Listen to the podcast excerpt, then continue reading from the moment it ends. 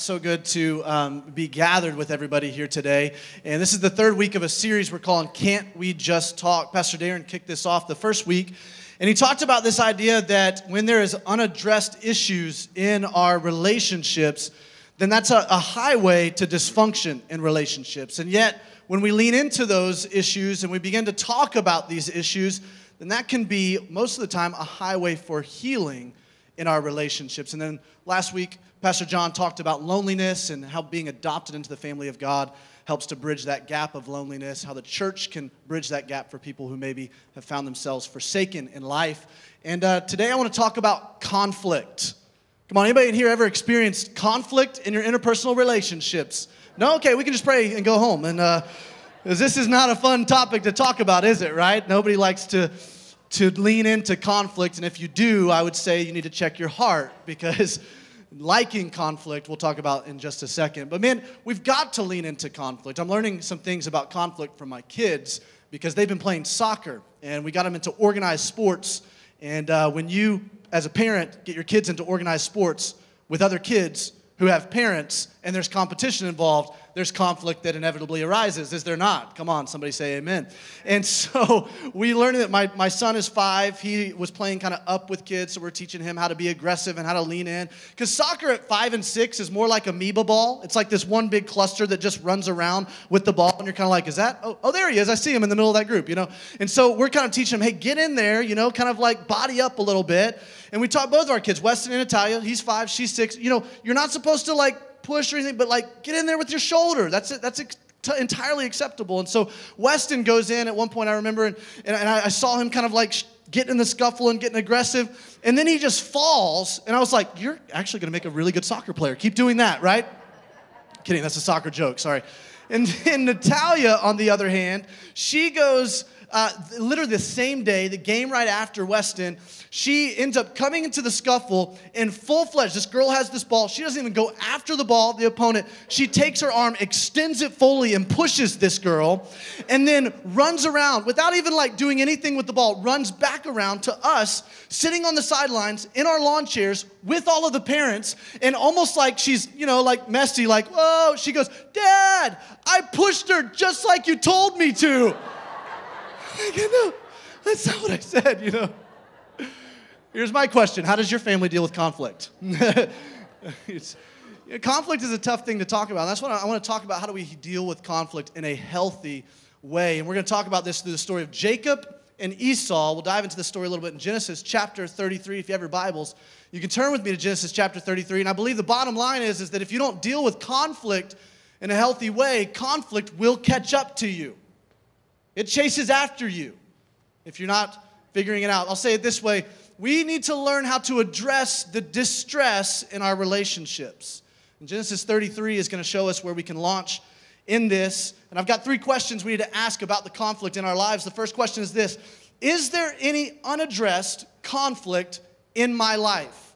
Right now, as you're sitting here, is there any unaddressed conflict in your life, whether it be with a family member, whether it be with a coworker, whether it be with your spouse? Maybe it was on the way to, to church this morning. Hello, right? Is there any unaddressed conflict in my life? This is what it says in Genesis 33, starting in verse 1. Jacob looked up, and there was Esau coming with his 400 men. Now, we need to stop right there because I need to give you some context. I promise you, Esau was not coming to Jacob, his brother, because he wanted to invite Jacob to a round of golf with him. This was not because there was some family reunion. They had matching t shirts. Like, sweet, we're bringing our clan and we're going to join up and we're going to this cookout. It's going to be awesome. Esau was coming to Jacob because there was some massive tension between the two of them. And in order to understand the tension, we have to go back to Genesis chapter 25 and we have to look at when we first see Jacob and Esau. Jacob and Esau were brothers. Esau was born first. Jacob came up came out of the womb right after him, actually holding onto the heel of Esau, which is why he was named Jacob, which means heel grabber, supplanter, deceiver. And Jacob would make it his business through the most of his life to try to supplant or deceive people to try to get his own gain. And we see this happen in Genesis 27 with, with Jacob and Esau for the first time, where Esau and Jacob were extremely different people. Esau was a man's man, rough, rugged type guy. He had hair all over his body. He was kind of redhead. He was a man of the woods. He probably enjoyed hunting. He probably enjoyed going out and riding four wheelers and shooting rifles. He probably enjoyed watching Bill Dance. He probably, like many hunters, would pour sometimes deer pee on himself and which by the way knock it off okay like knock it off don't anyways so he that was Esau. Wore the Carhartts, wore the, the, you know the the camo. This was Esau. Jacob was entirely different. Jacob probably wore skinny jeans and a deep scoop neck or V, right? He had a scarf in the summertime. Looked like many of the modern worship leaders in the church today. Hello. Sorry, Eric. um, enjoyed watching HGTV. Because of this, Jacob was favored. No, I love HGTV. There's nothing wrong with that. Clearly, I'm okay. Anyways, Jacob was favored by his mom, Esau was favored by his dad, and this caused some tension. Listen to me. Because the differences. I need you to hear me say this though. Conflict does not arise because there's differences between us. Conflict arises because there's dishonor between us. Differences are God created, they're God induced. He created us with differences. But when we dishonor the differences, that's when conflict and tension begin to arise. And so Esau comes back from hunting and he's famished, and Jacob is cooking some stew. He's probably watching Chopped or something at that moment. And, and he's cooking some stew. Esau says, Give me some stew, I'm famished. Jacob's really conniving and intelligent. He says, I'll give you some stew if you trade me your birthright. This was the right that was given to every firstborn, and it ensured three things. First, he was going to be extremely wealthy for the rest of his life because he got the lion's share of his dad's inheritance. Second, he was going to be the, the leader, the head of the clan when his dad passed away. And third, there was a spiritual implication or a spiritual blessing that was laid on top of him where he was going to have to be blessed, his whole family, by God. Esau then trades these three things to Jacob for a momentary, temporary pleasure. That's a whole other sermon we could get to some other day. And now Jacob has it. Now, that's not the issue. That's not what causes the tension. I'm sure that Esau was a little bit disgruntled about that, frustrated by that. But what happens is, is later we see Jacob also deceives for the firstborn blessing. He dresses himself up like Esau. He puts animal uh, skin all over him so that it feels like to his blind father, feels like Esau. His father puts his hand, his hand on his arm and gives him the blessing of the firstborn. And so now Jacob has swindled his older brother Esau out of every one of his blessings. Now, do you see why Esau is coming with 400 men to confront Jacob? This is a massive tension. He is coming for war. This is a familial tension and conflict. Why is it that it seems like the people who are closest to us can hurt us the most? Why is it that conflict seems to arise the most among people that we love? Perhaps it's because we, we find ourselves in spaces where we're more vulnerable and transparent with them. They know our weaknesses, they tend to use those weaknesses against us. I can promise you the common denominator for all of us in here is that we will at some point be hurt or offended by somebody. It is not a question of if, it's a question of when. The question is not, will we be hurt by somebody? It's when we are hurt by somebody, what will we do? Because pain can tend to perpetuate pain. Hurt people can tend to hurt people. And I'll say this if God does not do something really powerful inside of your heart, if there's not healing that happens inside of you, if God does not transform your pain, you'll transfer your pain onto somebody else. But the reality is, is that hurt people don't have to hurt people. Hurt people can heal people if we learn how to handle conflict well. If we learn how to be the heartbeat of and the, the hands of Jesus in the middle of conflict. But for whatever reason, we don't like to address this in church, though, because this means there's emotions that are involved. And, and, and I don't know why, but historically, emotions are not something that we talk about in church. Maybe we put this blanket of spirituality over it and say, no, no, no, we don't, no, we can't deal with that emotion, anger. Anger, that's a sin. No, no, Scripture doesn't say anger's a sin. It says, in your anger, do not sin. Emotions are actually a good thing for us for, to be aware of. To, to diminish our emotions is to, is to diminish the image of God inside of us. God is an emotional God. Jesus, in the, in the form, the God in the form of flesh, he showed us emotion. There were times where he was anxious, so anxious that he would sweat drops of blood. There were times he was angry, and he responded in that anger in a righteous way. Emotions are not bad, they are to be a red light indicator telling us what's going on, not a roadmap telling us where to go. Do you see the difference?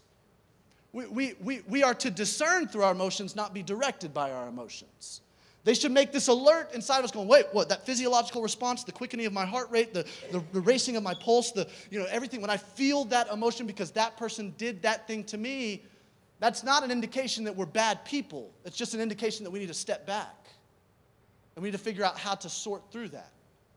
When conflict arises, when hurt, when, when things hurt us, or somebody does something against us, or says something against us, what I call, this is what I call happen, the frustration gap begins to happen in our lives.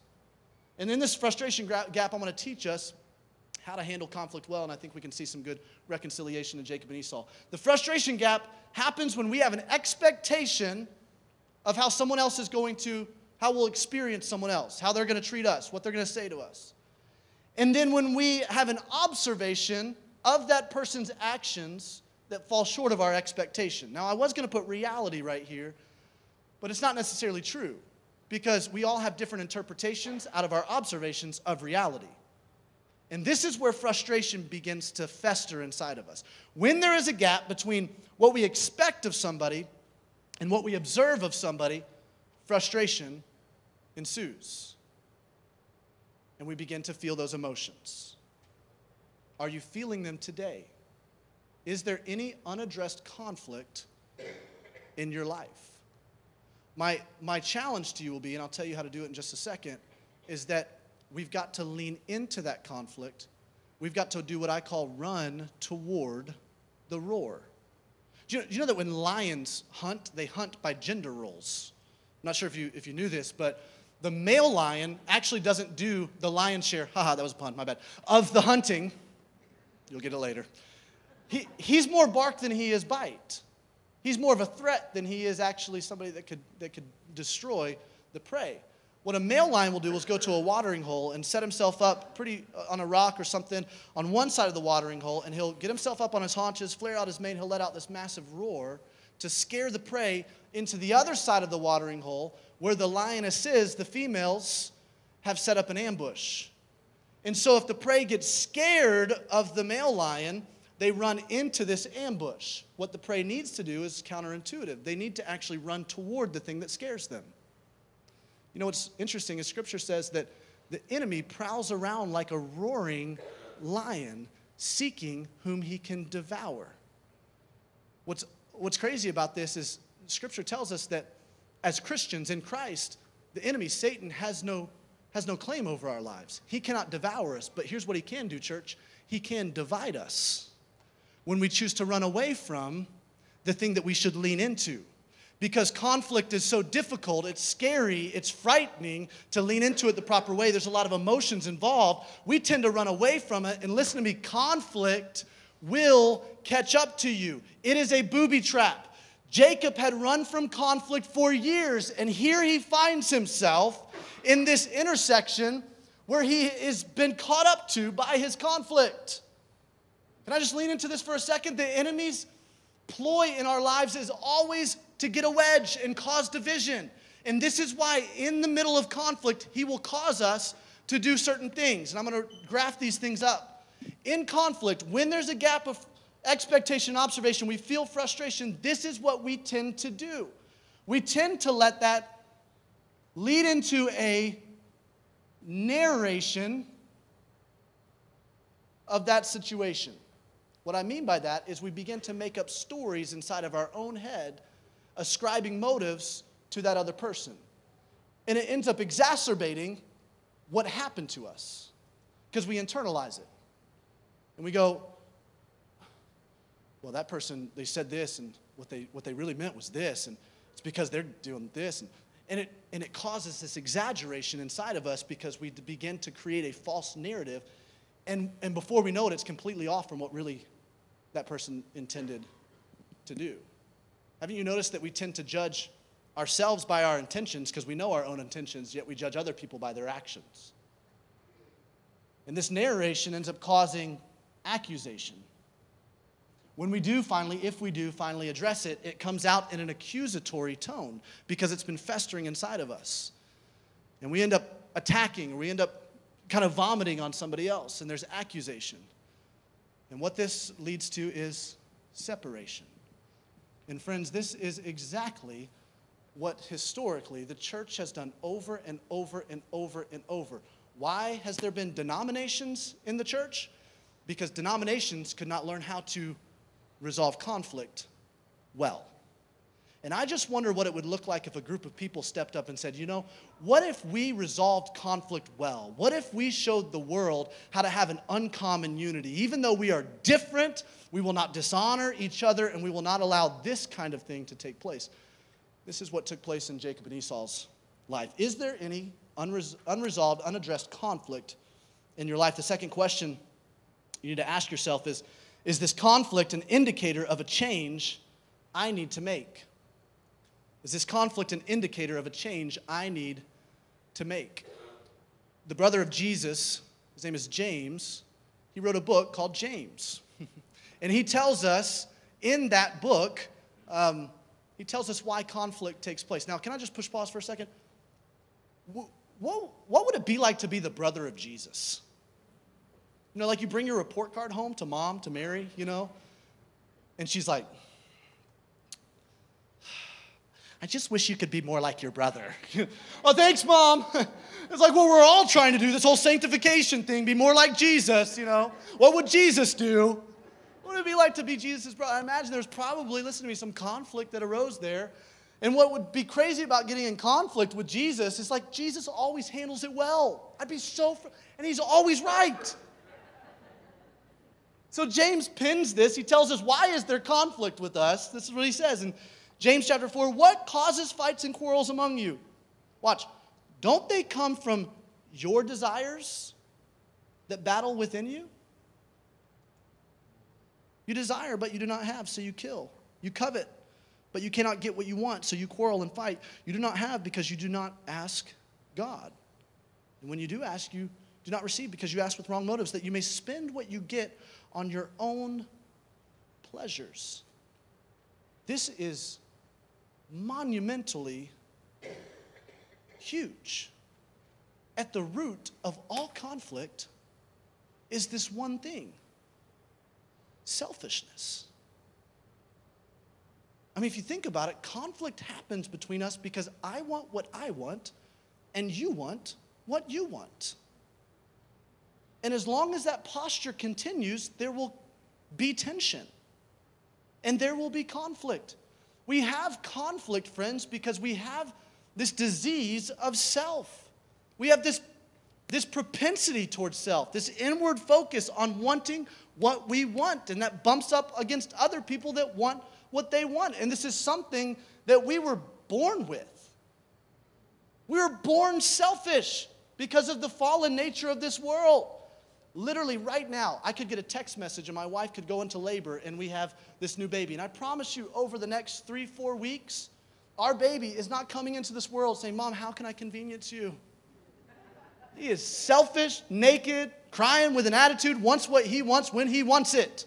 And this is why we have conflict. And Jacob is, is actually in this text, he is on his way to a destination, a promise that God has given him. I want to take you into this really beautiful land. I want to set up this amazing inheritance for you. But in the middle of where he is at and where God wants him to go, he has to address conflict. And what's really crazy is right before this altercation with Jacob and Esau, Jacob has this monumental moment where he wrestles with God. It says that he wrestles at a place called Jabbok. Now, we can kind of read through this and we can totally miss it because we don't understand as a in a Western culture the Eastern implications that are happening here. This would have been read by oral tradition, and so you wouldn't have read it, you would have heard somebody say it. And as they said the phrase, they out loud, they're around a campfire, and they told the story of Jacob wrestling with God, they would have said, Jacob wrestled with God at Jabbok, which would have sounded like Jacob, a Jabbok, at Jabbok. Isn't that interesting? Jacob at Jabbok. So, so literally, Jacob con- is confronted right here with, with almost a mirror of his word, a mirror of his identity. He is confronted with an inward conflict that's happening that must be addressed before he can, in a healthy way, confront the outward conflict. Come on, did you catch that? Every outward conflict, any conflict around us, if you pull the thread on it, is probably happening because there's a deeper internal conflicting, conflict happening within us. Jacob, Jacob, as Jabbok wrestled with God at Jabbok. Jabbok in the Hebrew means a desolate place. It means to lay wasteland. This is so powerful. Before Jacob could have a healthy relationship with someone else and step into the destiny that God had for him, he had to come to the end of or the wasteland of himself, wrestle with the internal conflict that's happening inside of him, and then he could step into the next thing. Friends, this is why in every conflict, the first place we have to look is inward. Anytime a tension arises, before we begin making narrations and accusations, we have to go, wait a minute, is there something going on inside of me? Could this possibly be just a projection of the conflict that's happening in me? Could I be ascribing motives because that's actually the motivation of my heart? Isn't this why Jesus said before we point out the speck in someone else's eye, we must first pull out the plank in our own? He's constantly driving us back to look at your own heart, look at your own faults, look at the things that are going on inside of you. That is the only remedy to the selfishness is for us to put on this massive thing, humility. Humility is not thinking less of yourself, oh, woe is me. No, humility is just thinking of yourself less. And when we do think of ourselves, it's in this introspective, how can I, how can I allow the, the heart of God to transform me inside of me? So that I can be a healing agent to other people as well. Is this conflict an indicator of a deeper inner conflict? The last question I need you to ask yourself is what is the most godly way to confront this conflict? What's the most godly way to confront this conflict? You see, um, I find that we kind of all exist on the spectrum of two things. We exist on the spectrum of being an attacker or an avoider in conflict. So we either really love to lean into the conflict, we love to challenge, we love to find ourselves in conflict, we love to attack, we tend to see ourselves kind of just like, and, and oftentimes this can play out in putting other people down to put ourselves up, trying to win an argument. Can I tell you something? If you win the argument, you lose the heart. You lose the whole thing. We'll talk about that in just a second. But then on the other side of the spectrum, there's the avoider who just doesn't want any kind of conflict. Just smooth it over. We're not going to address it. And we find ourselves on the spectrum of that. As I'm saying this, you should be able to identify where you are. I'm, no, listen, don't identify where your spouse is, okay? You're like, that's you, okay? No, no. Identify where you are. You're either an attacker or you're an avoider. Now, I find that I'm kind of on the avoiding aspect of things, but many times as an avoider, what ends up happening is you just shove it, you push it down you kind of get shaken up and stirred up, and you're like, oh, well, I'm not going to address this, right? And you get shaken up and stirred up, and you're like, oh, no, I'm not going to address this. Will you open this for me? you notice this happen in your life sometimes? It just kind of gets to a boiling point, and then it just explodes. And, and can I tell you something? Both sides of the spectrum, I believe, are wrong attacker, avoider, attacker, avoider. What we see with Jesus is that he finds this beautiful middle ground where he's all grace, all truth, and he finds the ability of knowing how to respond in certain situations. Hear me say this between the offense and the response, you must put some space. You've got to step back and go, what are my emotions telling me about this? What's going on on the inside of me? And then how can I handle this in a godly way. Well, well, David, Jesus got mad. I mean, he went into the temple one time, he was flipping tables. He was like the Hulk, like got all upset about things. And oh, hold on, hold on, hold on. Let's talk about what happened there. What happened is Jesus came into the temple and saw that other people were being oppressed and marginalized and cheated with this whole sacrificial system. And, and, and what it says is that before he responded, he actually went over to the corner and he made a whip. He created space. He didn't attack and he didn't avoid. He created space to go, what is the best way for me to handle this conflict in a godly way? And then he drove them out. But what's interesting is that was when an offense was done to somebody else, when offense was indicted on Jesus, when he was the, the person that was getting thrown offenses at. Remember, he was mocked at, jeered at, spat upon, right? What does it say about Jesus? What did he do? He was silent. Oh, but Davy, there's some hills you got to die on. Yeah, I believe there are hills you need to die on. But can we re- be reminded that Jesus only died on one hill? So if you're of the persuasion that, man, I gotta, I gotta die on this hill right here, you're probably dying on too many hills. You're probably burning too many bridges. And you don't want to burn bridges that you might have to cross later. So, how do we handle this in a godly way? Somewhere in the middle. Well, I believe that we do this. When frustration arises, instead of creating narration, this is what we need to do consideration. Consideration. Consider ourselves Consider our emotions, consider what's going on on the inside, and then consider where the other person might be coming from. This is empathy. This is a powerful tool that when you begin to learn empathy, where might this other person be coming from? What are all the different scenarios that could have laid, played out into this? It's space, consideration, which then leads us to ask for clarification where we approach the conflict in peacetime, we'll talk about in a second, and we say, hey, when you did this, or when you said this, it caused me to feel this way. And, and, and, and your actions seem a little bit outside of what I know to be true about you. So I don't want to make any false assumptions, but here's the narrative that I'm making up in my head. Here's the story I'm making up in my head. Would you please provide me with clarification as to what you meant? I want to I want to know like what were your intentions behind that? And when when you when you come with that kind of humility and clarification, what it leads to is reconciliation. And this, friends, is the goal of conflict. I'm going to give you um, four kind of, or uh, I think I've got five real, one, two, three, four rules of engagement. Write these down really quick. Rules of engagement on how to do this well. Seek to resolve, not to be right. If one of us wins in this whole thing, we both lose. Hey, this is huge in marriages, guys. Which I'll just hit pause. Um, Dave and Mary are sitting up here, they, they lead TSM. I would highly encourage every married couple, whether you feel conflict in your relationship now or, or not to attend TSM because not only does it help you sort through some of these like these issues, but then it takes you to the next step of how to find purpose and being a healing agent in as, as a married couple to the world. It's a powerful thing. So next weekend, I would highly encourage you to attend this. But but in our conflict, seek to resolve, not to be right. Create peacetime conversations. Create peacetime conversations. So this means we need to be proactive, not reactive. Tone and timing is everything. And so, not in the moment, but later on, in peace, create the conversation of confrontation.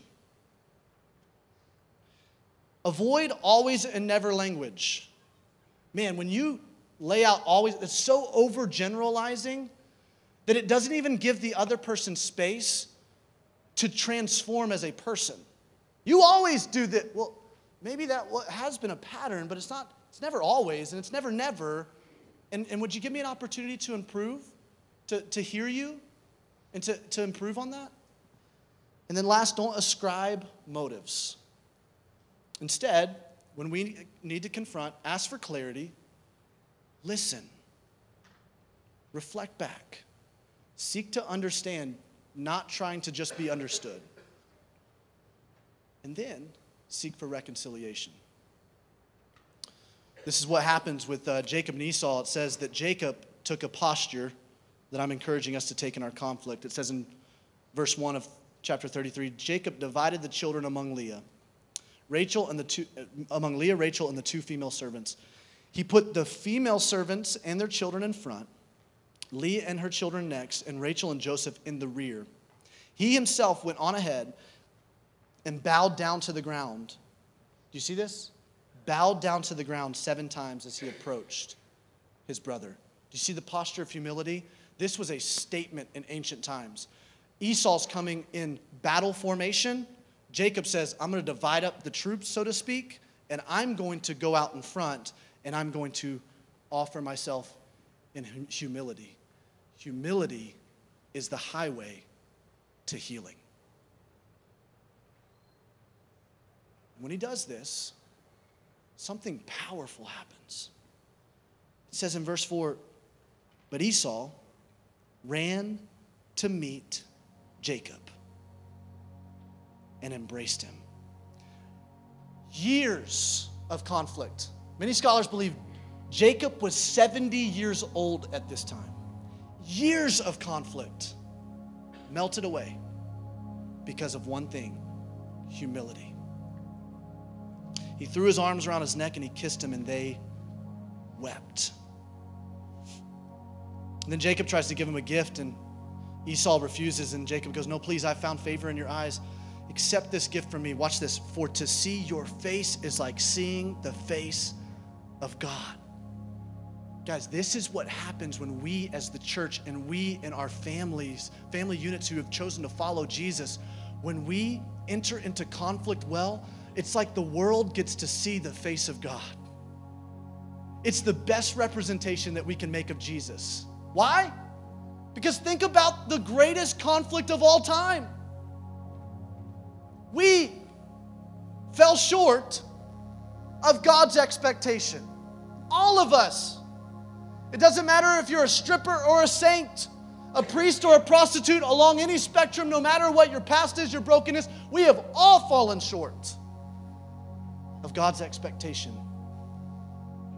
But instead of creating narration of himself, an accusation toward us, no, Scripture says there is now, therefore, no condemnation for those who are in Christ Jesus. Instead, God wrapped himself in flesh and he humbled himself and came to earth in the form of a servant. He showed us humility is the highway to healing. People will tell you, hey man, take the high road. Take the high road on this one. No, I'm telling you, take the low road. Humble yourself as Jesus did. And it led the way, Philippians 2 tells us, for us to be reconciled with God. And now we are agents of reconciliation. But we have to lean into it, and we have to lean into it well. Would you, would you bow your heads and close your eyes with me? I want to just create a moment right now where we can respond. In a second, we're going to respond in worship. We're going to sing a song that reminds us of this gap, this chasm that was filled by the grace of God. In the gap, God brought grace. And I just want that truth to, to, to just matriculate down from our head into our heart and help us to, to, to realize that in our conflict, no matter what's happened to us, if we address it in a godly way, there can be grace and there can be healing. Jesus, I ask right now that as we're thinking about maybe the number of people that we currently have conflict with, the tensions that are in our family or in our relationships, which would, would we take cues from you? Jesus, would you be our model? Would you show us how to empty ourselves of ourself and how to, how to be humble, how to operate and act in humility toward other people, considering other people before we consider ourselves? Jesus, we thank you that you came and you humbled yourself in the form of a servant and you died for us so that we could be reconciled back to the Father. We could have right relationship. We could be made clean. Our sin could be wiped away, God. I pray that anybody who does not or has not experienced that, that today they would experience it. You can experience that under the sound of my voice by just simply calling out to God right now, saying, God, I, I need you. I know I'm sinful. I know I've fallen short. Would you, would you save me? Would you forgive me? Can we be reconciled? Can this relationship be made right? And man, he is like, like Esau was, he is running at you and embracing you and weeping because he's so glad you came home. Jesus, make that our reality in here today. In your name we pray.